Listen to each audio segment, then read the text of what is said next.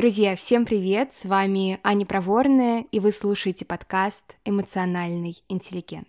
Этот выпуск создан в дружеском сотрудничестве с очень важным фондом Александра. Фонд Александра помогает людям с онкологией и их близким. Тут есть служба равных консультантов. Это люди, которые сами прошли через рак и теперь поддерживают тех, кто только узнал о диагнозе. Связаться с ними может каждый, это абсолютно бесплатно. Сегодня у меня в гостях Олеся Ларюшина, кризисный психолог и равный консультант в онкологии. Олеся, привет! Привет. Я очень рада тебя видеть. Мне кажется, у нас сегодня будет действительно очень такой важный, полезный разговор. И я для наших слушателей сейчас кратко расскажу, про что, собственно, мы сегодня будем с тобой общаться. Uh-huh. Сегодня мы поговорим про страх смерти и про то, как, в принципе, контакт э, со своей конечностью, как он позволяет нам быть более живыми при жизни. Я знаю, что эта тема сложная, я знаю, что часто как бы не хочется про это думать, э, это как-то переживать, но, тем не менее, мне кажется, она очень важна, во-первых, потому что она так или иначе такая общечеловеческая, все мы смертные, и, ну, так или иначе, практически все люди испытывают какие-то трудности с этим фактом в определенный момент своей жизни. А с другой другой стороны, мне кажется, что вот эта иллюзия такой своей безграничности, что вот у меня там 10 жизней в кармане, это то, что нас часто как бы подталкивает к, к тому, чтобы жить свою жизнь э, как бы понарошку, в черновике, не делать то, что нам на самом деле важно, и поэтому, я думаю, сегодня будет действительно важный выпуск, так что слушатели, присаживайтесь поудобнее, включайте наушники, чтобы вам было комфортно. Олеся, а я бы, знаешь, хотела, наверное, спросить а, сначала про а, твою деятельность, я предполагаю, что как равный консультант, как кризисный психолог, ты, наверное, довольно часто так или иначе работаешь, в том числе со страхом смерти, и могу предположить, что, ну, как-то не случайно твой выбор пал на, на эту сферу. Можешь рассказать вообще, как так получилось, и почему для тебя эта тема, видимо, лично важна? Действительно, лично важна, потому что а, в какой-то момент,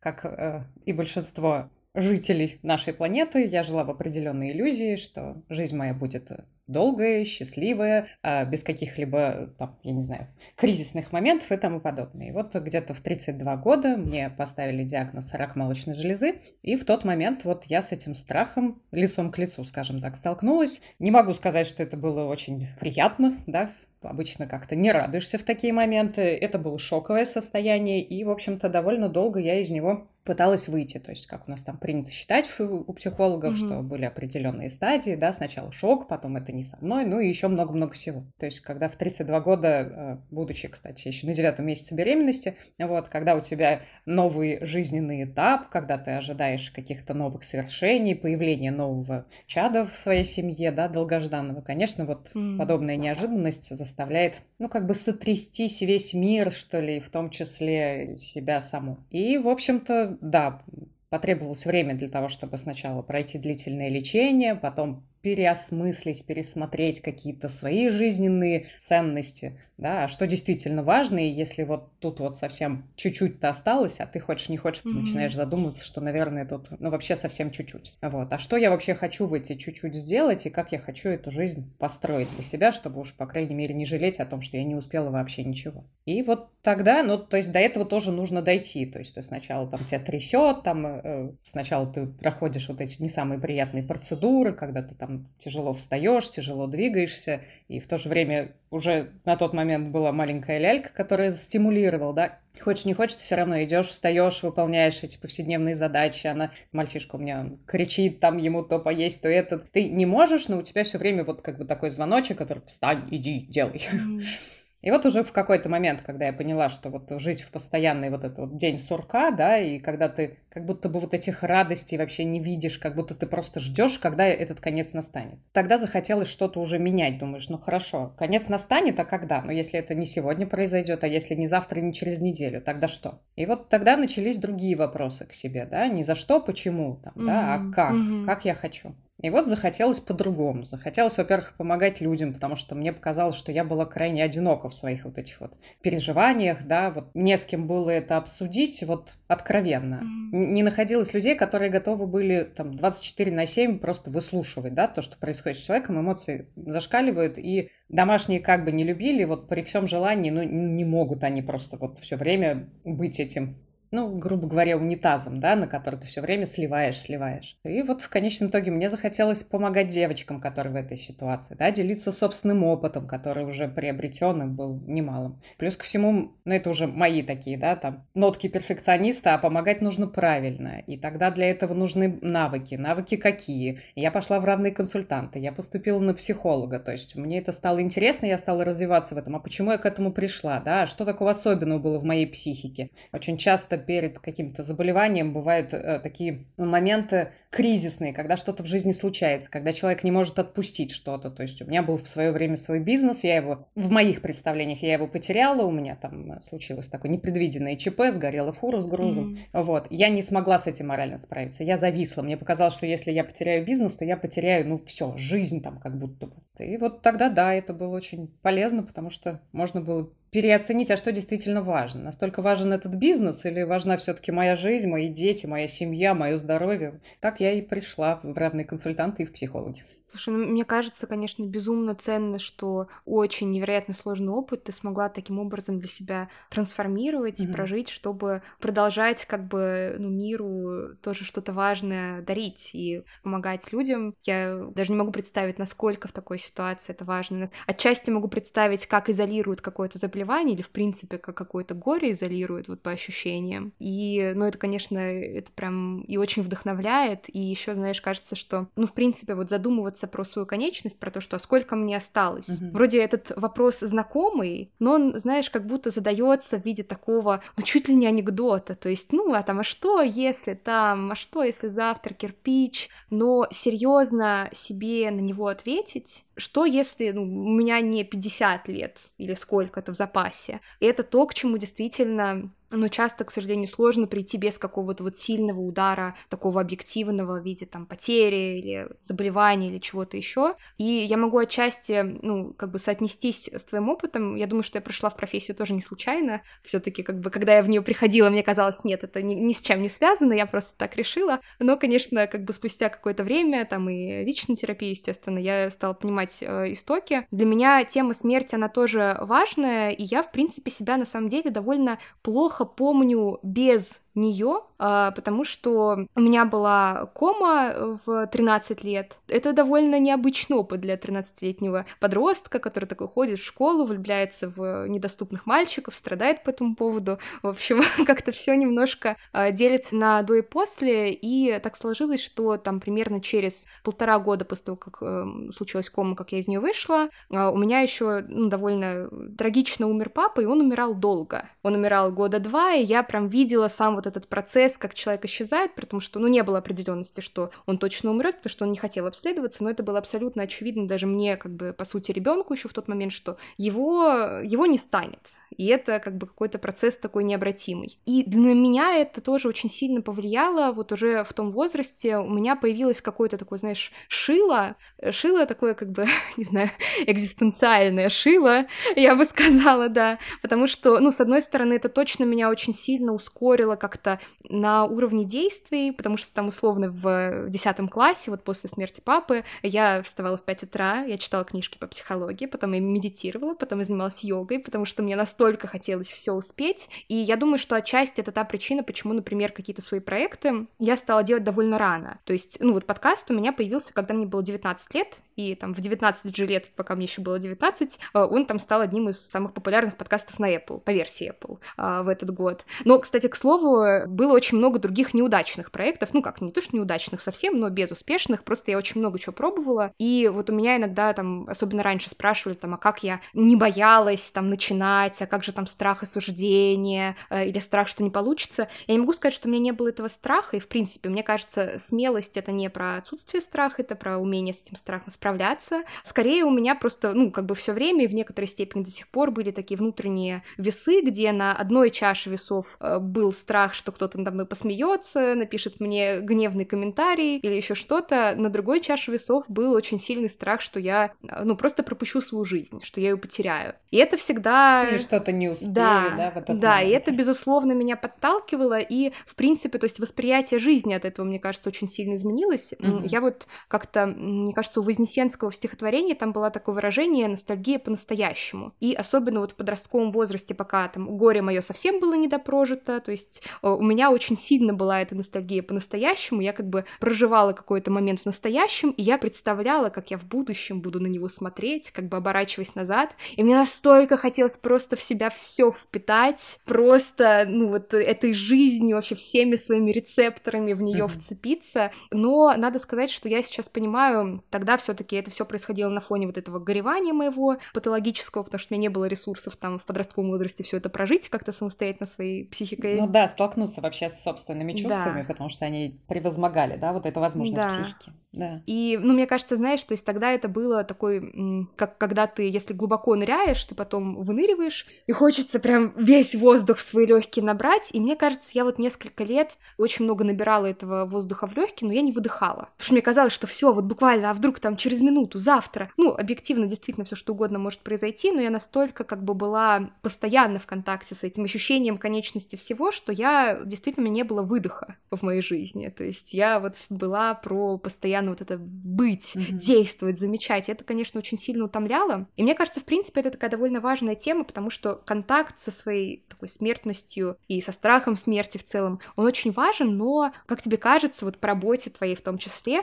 к чему тут вообще мы стремимся? Нам вот с этим страхом смерти что делать? Постоянно ли его как-то, не знаю, в центр своей системы координат ставить? Как с ним вообще обходиться, на твой взгляд? Есть ли какие-то ориентиры? Ну, вот исходя из моей деятельности, да, как равного консультанта и как психолога, получается так, что я работаю с людьми, которые вставят вот в центр всего, да, в центр своей жизни этот страх, и mm-hmm. он не то, что он мотивирует, да, как было в твоем случае, а он скорее, наоборот, замораживает. Mm-hmm. То есть из-за того, что он слишком сильный, да, у человека возникает вот эта реакция, то есть они бить не могут, бежать они тоже, либо они бегут, вот, очень много действий делают для того, чтобы ни в коем случае не замечать, что этот страх в принципе присутствует в их жизни. Либо они просто замирают. И в этом случае вот как раз а, там не то, что вдохнуть или выдохнуть, это просто вот э, такое, а что будет? А как? А вот если я... Ну, то есть это постоянное нахождение вот в этом состоянии стресса, mm-hmm. дистресса, причем не просто стресс, да, а вот именно вот такой вот э, сковывающий, да,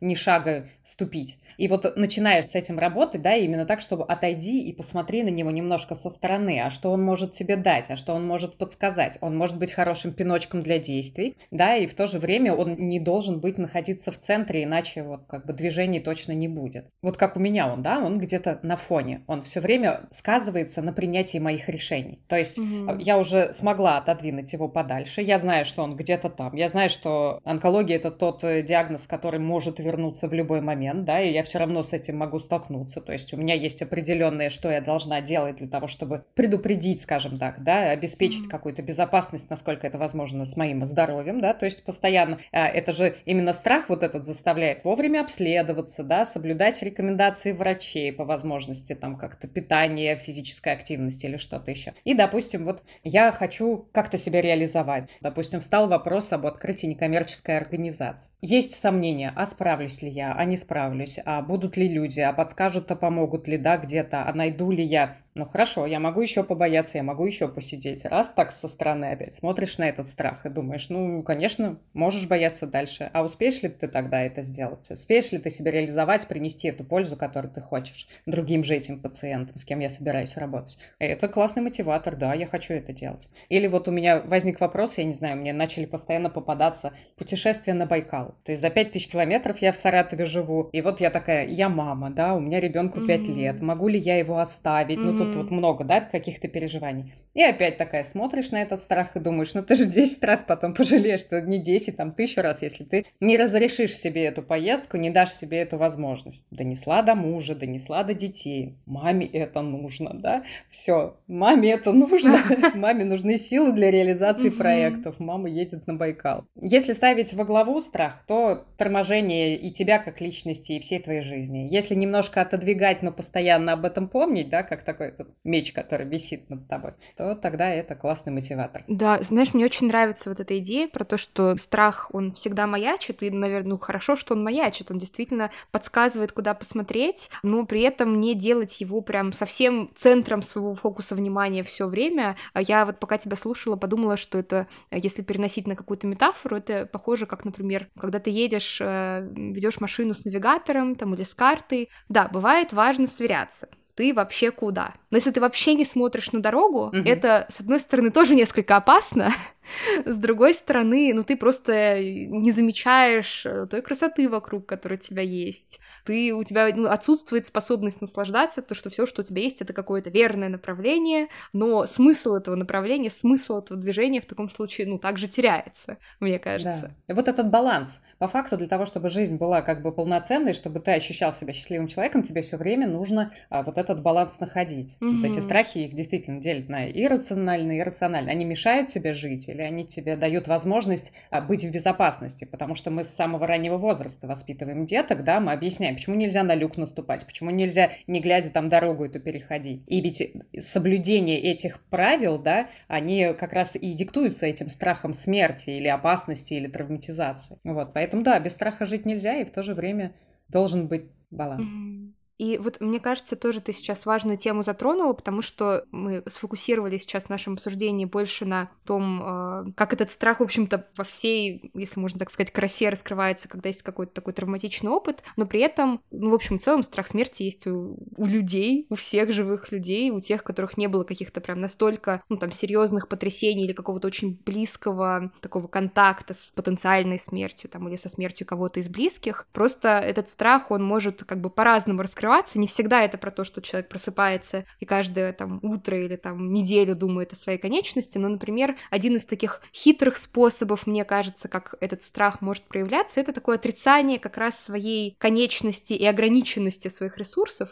Например, когда, ну вот есть вот это ощущение, что я все и сразу могу, я совсем справлюсь, у меня нет предела, я буду как бы идти вперед, несмотря ни на что, и, ну, очень часто в такой парадигме человек, конечно, себя истощает, mm-hmm. доводит, может быть, быть, там даже до настоящего какого-то выгорания, потом, если оправляется снова все, я все могу, просто в прошлый раз я оступился, нужно просто продолжать в том же духе, и ну, мне кажется, вот это вот э, такое стремление идти вперед, несмотря ни на что, а несмотря ни на что означает несмотря на себя и на свое состояние в том числе, но мне кажется, это часто про то, что вообще-то грустно посмотреть на то, что ну, ты не можешь всего. Даже если ты очень вдохновлен, и даже если ты действительно там силен, умен, все равно у тебя есть какие-то границы, и ну, иногда, когда когда ты с этим сталкиваешься, вообще это тоже повод как бы отгоревать это, что иллюзия моей вот этой всесильности, она рушится. Но при этом как бы рушить ее не хочется, поэтому проще себя, например, загонять, чем с этим сталкиваться и проживать. Да, это отдельная и очень глубинная тема, она как раз формируется в детстве, как все говорят, там, откуда ноги растут, да все оттуда же. Угу. И вот именно тогда, в момент воспитания, формируется вот это идеальное я, каким ты должен быть по как-то взглядам близкого окружения, и вот ты должен быть тихий, тихим, ты должен быть смелым, ты должен быть сильным, ты должен там, я не знаю, с первого раза там стих э, лукоморья там на зубок знать, и еще ты должен, должен, должен, должен, и потом вот этот ребеночек вырастает уже во взрослую личность, и вот это вот идеальное я, да, или какой-то там внутренний родитель, который стоит прям с погонялом, с каким-то там mm-hmm. палкой, ремешком или чем-то еще, и человек даже не понимает, откуда вообще это.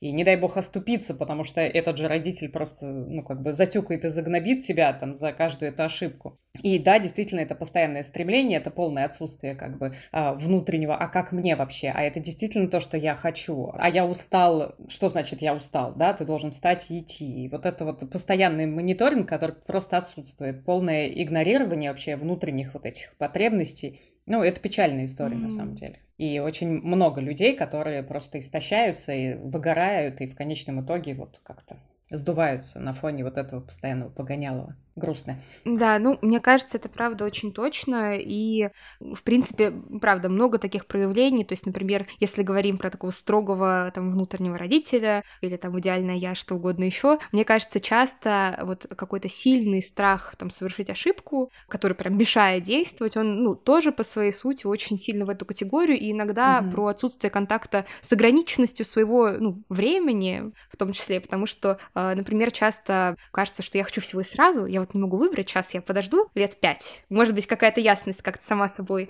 в гости заглянет, и тогда-то, тогда-то я точно э, заживу. И, ну, мне кажется, вот это вот выжидание какого-то единственного верного варианта, ну, тоже очень сильно про то же самое. Я, я могу позволить себе, у меня есть роскошь тратить годы своей жизни на то, чтобы пытаться не совершить ошибку. Оборотная сторона вот того, что мы угу, обсудили, да, то абсолютно. есть это либо полное отсутствие торможения, да, да я, я все смогу, да, бегу, бегу, да. бегу, либо вот я, я боюсь вообще что-либо делать, потому что я не хочу сталкиваться как раз вот э, с тем, что у меня может что-то не получиться, а значит, я несовершенен, а значит, э, что-то со мной не так, это же воспринимается таким образом, если человек сталкивается со своей неидеальностью. Угу. А признать тот факт, угу. что все мы люди, бывает тяжеловато. Конечно, конечно. А, ну и в принципе, то есть а, контакт и нахождение какого-то контакта, нахождение, возможно, какого-то диалога с темой своей смертности, это такой процесс, который, с одной стороны, очевидно, очень сложный, особенно когда это настолько как бы лобовое столкновение, потрясение на всех уровнях сразу, наверное. Mm-hmm. С другой стороны, как мы с тобой уже начинали сегодня говорить,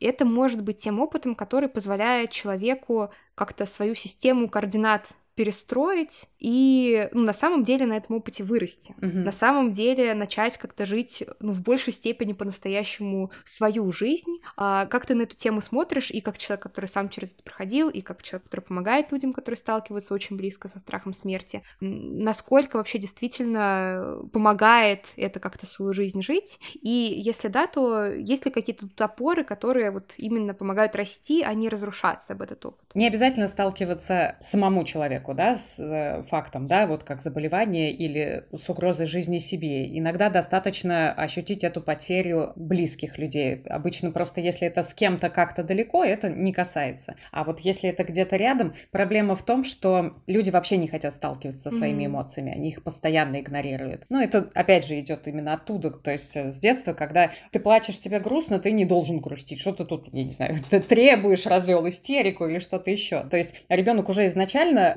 научается игнорировать собственные эмоции. И вот потом, представляете, взрослый человек, он сталкивается с гибелью, ну, обычно там, допустим, бабушка, дедушка, да, если вот как-то, вот он сталкивается с этим. Чаще всего еще родители огораживают, да, они mm-hmm. не объясняют, они избегают, э, они сами не хотят сталкиваться с этим страхом, он им неприятен, они, соответственно, и ребенку не объясняют о том, что это вот может быть. Ну, то есть откуда эта иллюзия растет, что ты бессмертен, что у тебя там бесконечная эта жизнь, вот как раз, то есть родители не объяснили, здесь мы с этими чувствами не столкнулись, конечном итоге, когда кто-то из близких, допустим, или, не дай бог, друзей вот покидает, и ты сталкиваешься, вот тебе страшно, ты понимаешь, что человек был, его нет. Вот вроде бы сейчас как раз та возможность, когда можно это все осмыслить, обдумать, понять, а что же ты чувствуешь, пересмотреть немножко, да, тот опыт. Не обязательно его переживать самому, ты видишь это со стороны, и можно было бы что-то изменить. Но мы опять от этого уходим, мы не хотим с этим сталкиваться. То есть если а, человек развивает в себе эту осознанность, mm-hmm. если он работает э, над своими чувствами, эмоциями, не игнорирует их, то в этом случае, да, этот опыт может быть полезен. И в этом случае как раз вот э, не когда ты сам провалился, да, допустим, ты столкнулся с э, этим диагнозом или ты столкнулся с этой угрозой. И в этом случае все зависит от психики, да, ты либо проваливаешься в депрессию, и у тебя нет этой возможности выйти оттуда.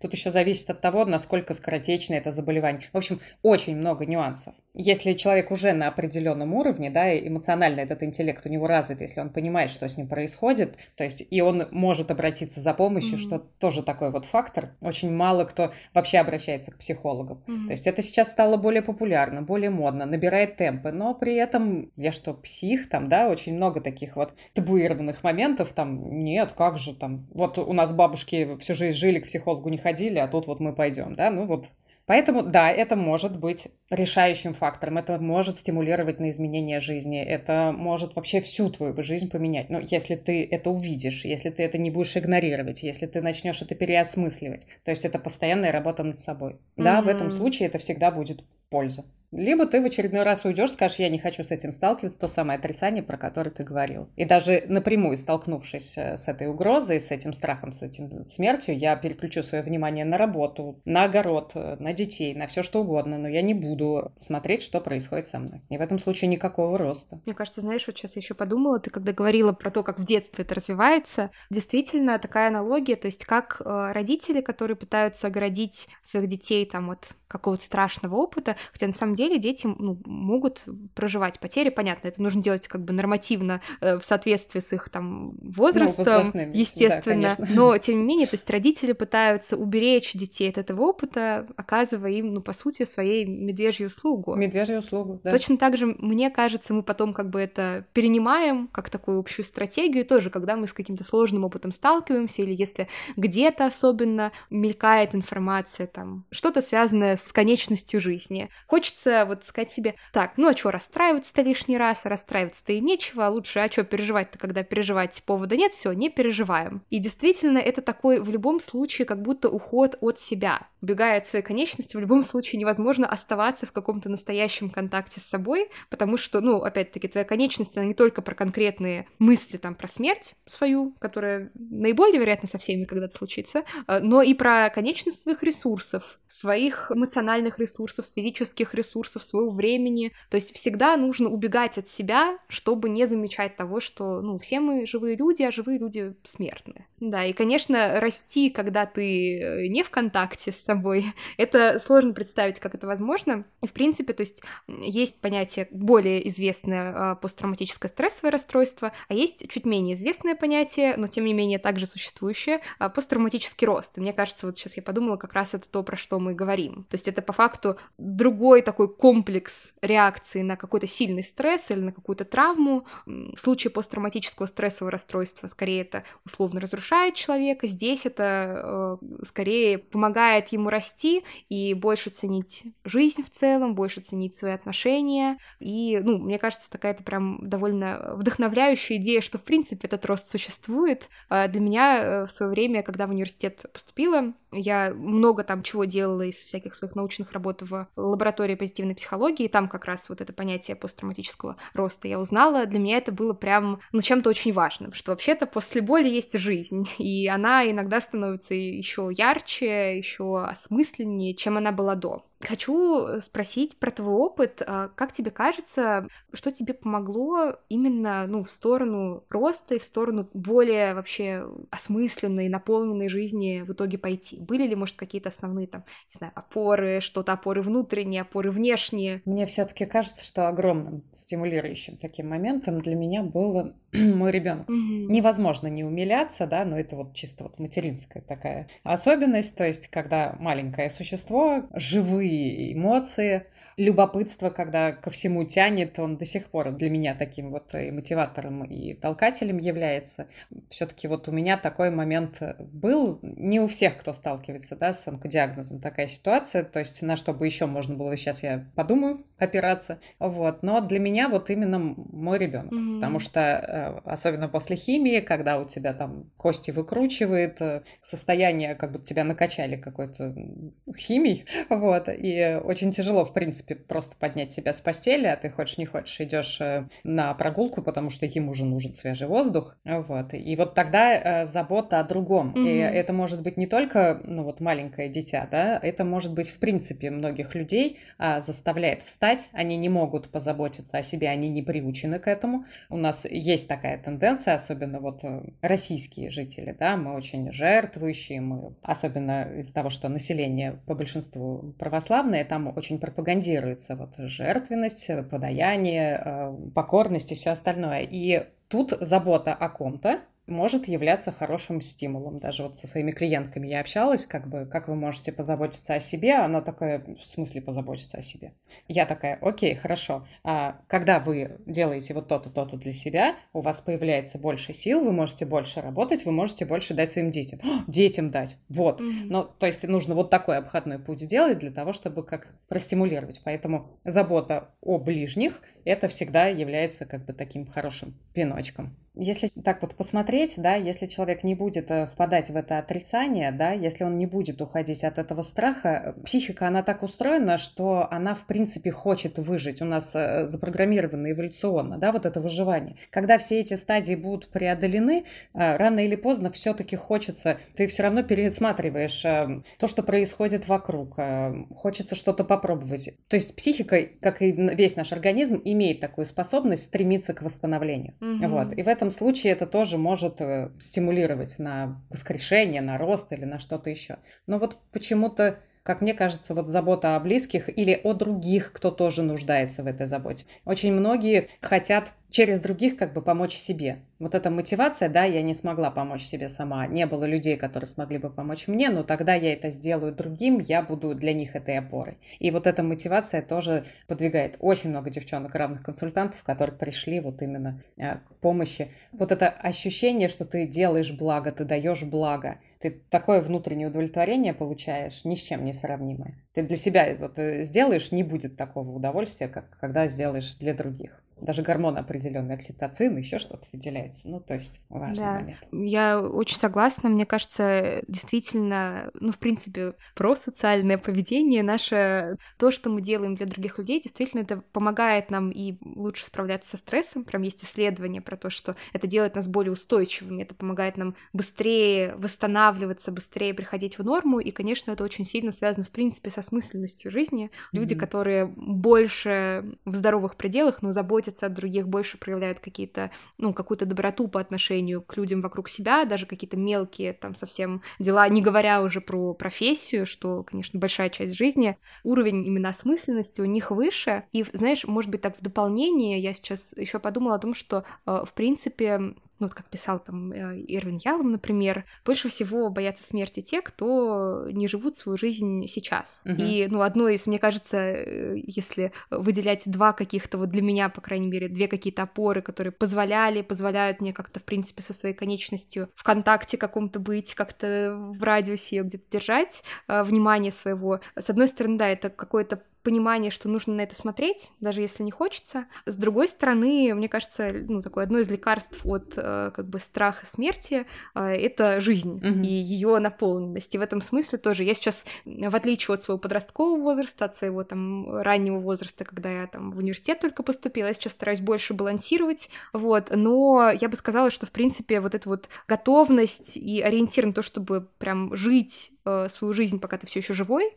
это то, что очень помогает как-то, ну, с этой темой э, находиться. Я, в принципе, для себя выделила очень-очень э, условно, очень упрощенно, ну, как бы две категории ошибок, которые можно совершить. Можно совершить ошибки, которые ты делаешь из-за того, что ты живешь. Ты живешь, ты не идеальный, ты человек, ты всего не знаешь, может не получиться, можешь накосячить, можешь разочароваться или разочаровать кого-то еще, но это то, что происходит на континууме жизни жизни. А бывает другой сорт ошибок, когда ты э, существуешь в попытках не ошибиться. Ну, здесь как бы главное в этой второй категории, главная ошибка она в том, что ты просто потом оглядываешься и понимаешь, так, окажется, мне никто не вернет по гарантийному талону эти годы. Uh-huh. И, ну, вот для меня это прям действительно такой ориентир, который помог мне, в принципе, и помогает до сих пор с каким-то сложным опытом справляться ну, в принципе, справляться осмысленно. Я справляюсь, чтобы что? Я справляюсь, чтобы жить. Да, ошибки это, конечно, то есть мы, в принципе, изначально уже начинаем, когда жить, да, то есть мы делаем первые шаги, падаем, спотыкаемся, мы так и научаемся. Mm-hmm. Нельзя приобрести какой-то навык любого действия, там, от движения тела, заканчивая, да, как вот у нас танцор, там, ну, неважно, любой специалист в своем деле, то есть он приходит, он ничего не знает, он только начинает, там, он отбивает пальцы, там, спотыкается, ломается. Ну, то есть весь наш опыт, он как раз и состоит из ошибок, да, и в результате вот каких-то позитивных моментов. Но, да, к сожалению, есть если регулярно как бы за эти ошибки получать свое время, да, то потом сделать лишний шаг для того, чтобы что-то попробовать, это тот самый барьер, который не может преодолеть большое количество людей. Да, но при этом мне кажется, что действительно закольцовывая в некотором смысле наш э, с тобой сегодняшний разговор, один из способов преодолеть, по крайней мере, набраться, не знаю, каких-то сил, желания там пойти в эту тему, начать учиться, разрешать себе снова ошибаться, это вот это вот ощущение того, что и понимание того, что, э, ну, все мы смертно. И у тебя есть очень ограниченное время, чтобы снова вернуть себе право быть живым и быть неидеальным. Олеся, спасибо тебе огромное. Это был э, для меня лично просто потрясающий разговор. Я безумно рада, что мы с тобой познакомились, и я очень рада, что более того мы сделали это под запись, и что у слушателей будет возможность тоже с нами в этом э, важном диалоге побыть. Это действительно здорово. Для меня это вообще абсолютно новый опыт. Зовите, всегда рада. С каждым разом будем совершенствоваться. Обязательно. Друзья, на сегодня это все. С вами была Аня Проворная, и вы слушали подкаст «Эмоциональный интеллигент». До скорого. Пока, Олеся. thank you